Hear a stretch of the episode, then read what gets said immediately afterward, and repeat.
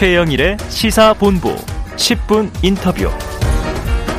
네, 이슈의 핵심을 콕 짚어보는 10분 인터뷰. 오늘은요, 지난 주말에 있었던 한미 정상회담의 내용과 성과, 그 과제를 전문가와 함께 짚어보는 특집 20분 인터뷰로 진행하려고 합니다. 전 국립외교원장이시죠? 김준영 한동대 국제지역학 교수가 스튜디오에 직접 나와 계십니다. 교수님 어서 오세요. 네, 안녕하십니까. 네, 어유 이렇게 나와주시고 지난번에 전화로도 굉장히 흥미 있었습니다. 네, 네, 고맙습니다. 자, 이제 한미 정상회담 또 바이든 대통령 방한 일정 끝났는데 간단하게 총평을 한번 해주시죠. 총평은 뭐 예상했던 대로다 큰 파격이나 큰 패착은 없었다 그런데 조금 음. 깊이 들어가면 네. 여러 가지 우려할 점이 조금 있었다 이렇게 총평을 네. 할수 있을 것 같습니다. 큰 패착 어찌 보면은 이제 취임 11일 만에 네, 외교 무대 데뷔니까 네. 그래도 무난하게 지나갔는데 예. 깊이 보면 우려할 점들이 있다. 그렇죠. 앞으로 우리가 어떻게 하느냐에 따라서 네. 상당히 조금 위험해질 수도 있고 좋아질 네. 수도 있는 좀 과제들을 낳았다 이렇게 예. 볼수 있을 것 같습니다. 짧은 단신으로도 나왔는데 중국의 일부 미디어 반응들이 있어요. 네네. 네, 네. 자 그런데 이제 이런 얘기가 나오더라고요. 우리 정부가 그 동안에 안미 경중 안보는 미국 경제는 중국 요 투트랙 노선에서 이제 안미 경미 네. 안보 경제 다 미국으로 지금 one-side하게 가는 거 아니냐? 어떻게 보세요? 아, 뭐 반만 맞는 얘기 같습니다. 아, 왜냐하면 그래요? 일단 미국한테로 상당히 경도됐다는 거는 누가 봐도 확실해 보이고요. 그러나 네. 이제 문제는 정말 미국만 선택할 수 있느냐? 그럼 네. 선택하고 나면 문제는 없어지느냐? 이게 아. 이런 문제가 남아 있고요. 사실 네. 안미 경중이라는 건 프레임을 씌우기 위해서 지금까지 그랬던 거죠. 아, 사실 네, 네. 과거에도 경제와 이것이 동시에 얽혀 있지 누가 그렇게 딱 분리할 수 있는 것은 사실 음. 1차원적인 분이죠. 네, 그렇게 네. 생각하는 사람은 사실 없습니다. 예. 지난 정부에도. 프레임일 뿐이다. 예, 예. 자, 이게 말 붙이기를 좋아하는 게 주로 언론이다 보니까. 근데 대통령실은 안미 경세다. 안보는 네. 미국과 경제는 세계화. 네. 이게 맞다고 아, 보시는 뭐, 거네요. 예, 그대로 그대로 했으면 좋겠습니다. 네. 예, 말 그대로, 그대로 됐으면 좋겠다.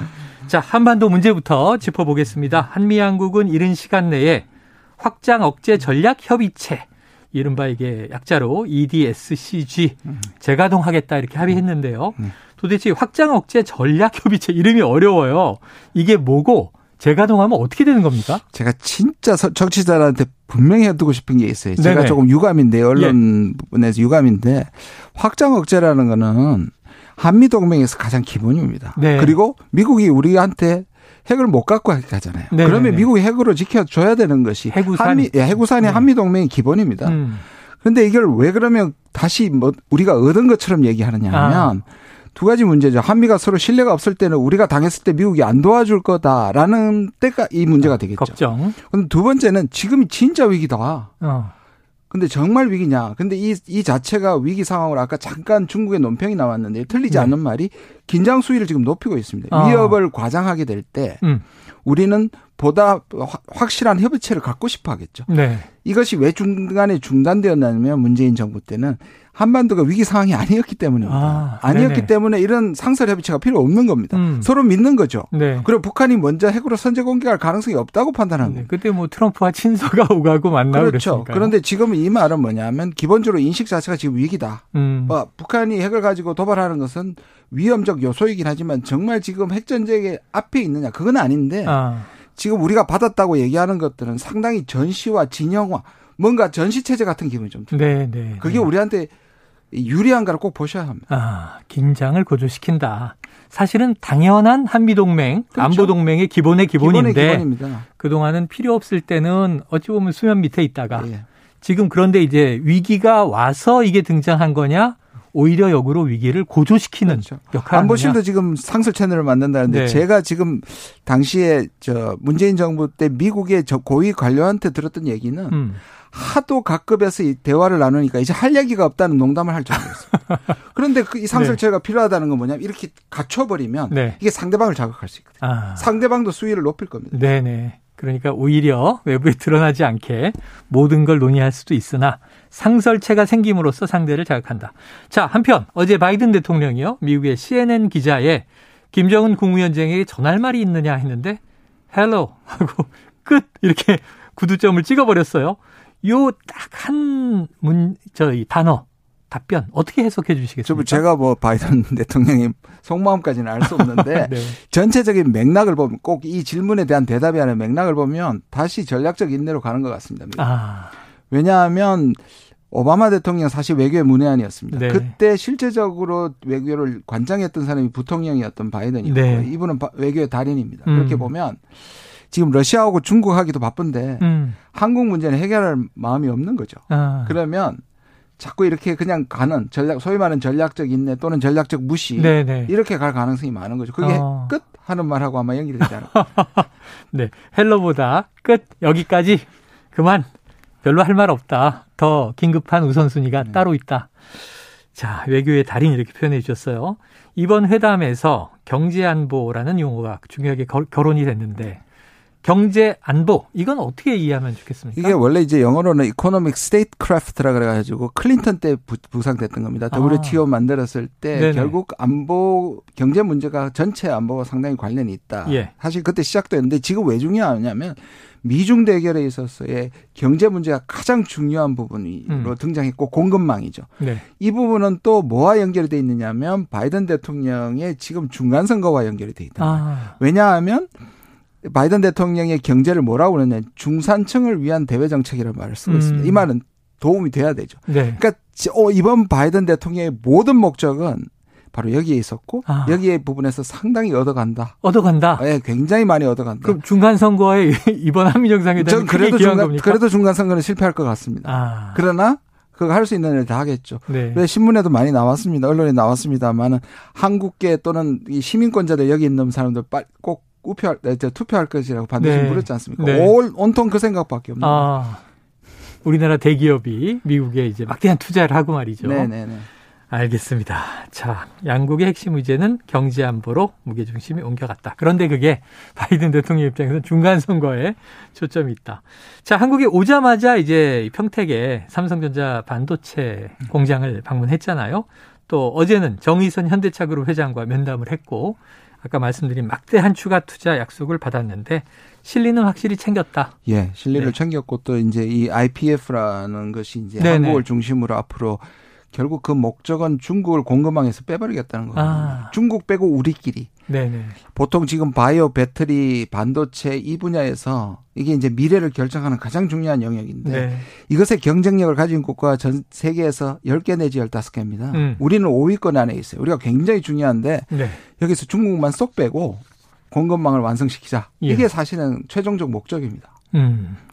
자, 그런데 이제 그동안 우리가 안보 동맹은 뭐 전통적으로 오래됐던 거고요. 한미 네. 간에. 네.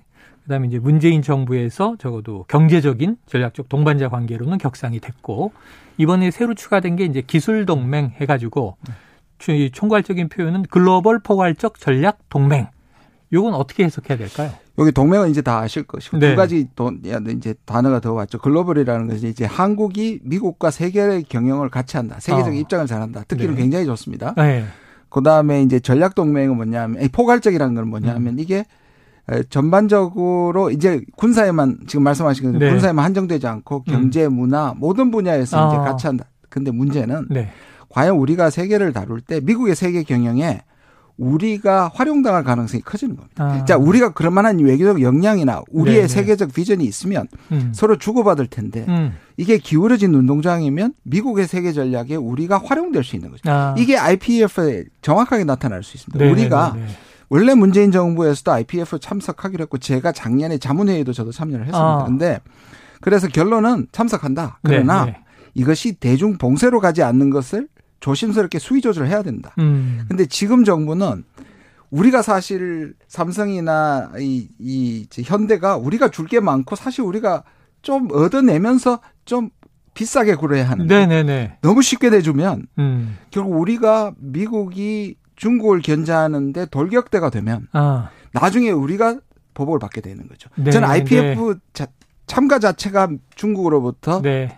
어떤 압박을 받을 수는 없다고 봐요. 왜냐하면 음. 이 자체는 문제가 안 됩니다. 근데 이 자체가 그렇게 성질이 변할 때 우리가 균형을 맞출 수 있는 여기에 승부가 달려 있습니다. 네네. 그러면은 이게 조금 이제 미세한 부분인데 네. IPF 창립 멤버로 우리가 들어가는 게 네. 주도권도 잡고 우리가 좀 유리하다. 네. 여기에는 전반적으로 동의하시는데 예.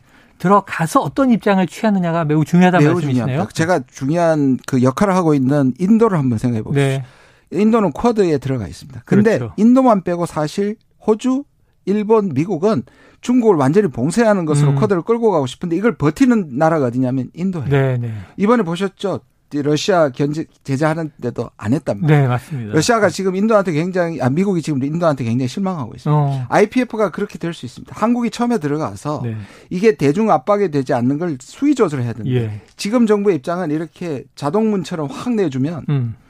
이게 그렇게 될 가능성이 있는 거죠. 균형을 네, 전혀 네. 못 잡고 우리가 네. 돌격대가 될까봐 제가 가장 우려하는 부분이 그 부분. 음. 자, 그런데 이제 청취자분들이 또 좀 어려우실 수 있어요. 얘기는 쭉 진행되고 있는데 IPEF 계속 나오고 있는데 그동안 보면은 CPTPP. 아, 이건 미국, 일본 주도의 이제 다국적인 일종의 FTA 자유무역 협정이다. 자유무역 협정. 네, 그리고 또 과거에 뭐 들었던 여러 가지 약자들이 알셉, 이 있죠. 알셉도 예. 있고 중국이 주도하는. 예. 근데 이건 확장됐죠? 네, 중국만이 아니라. 맞습니다.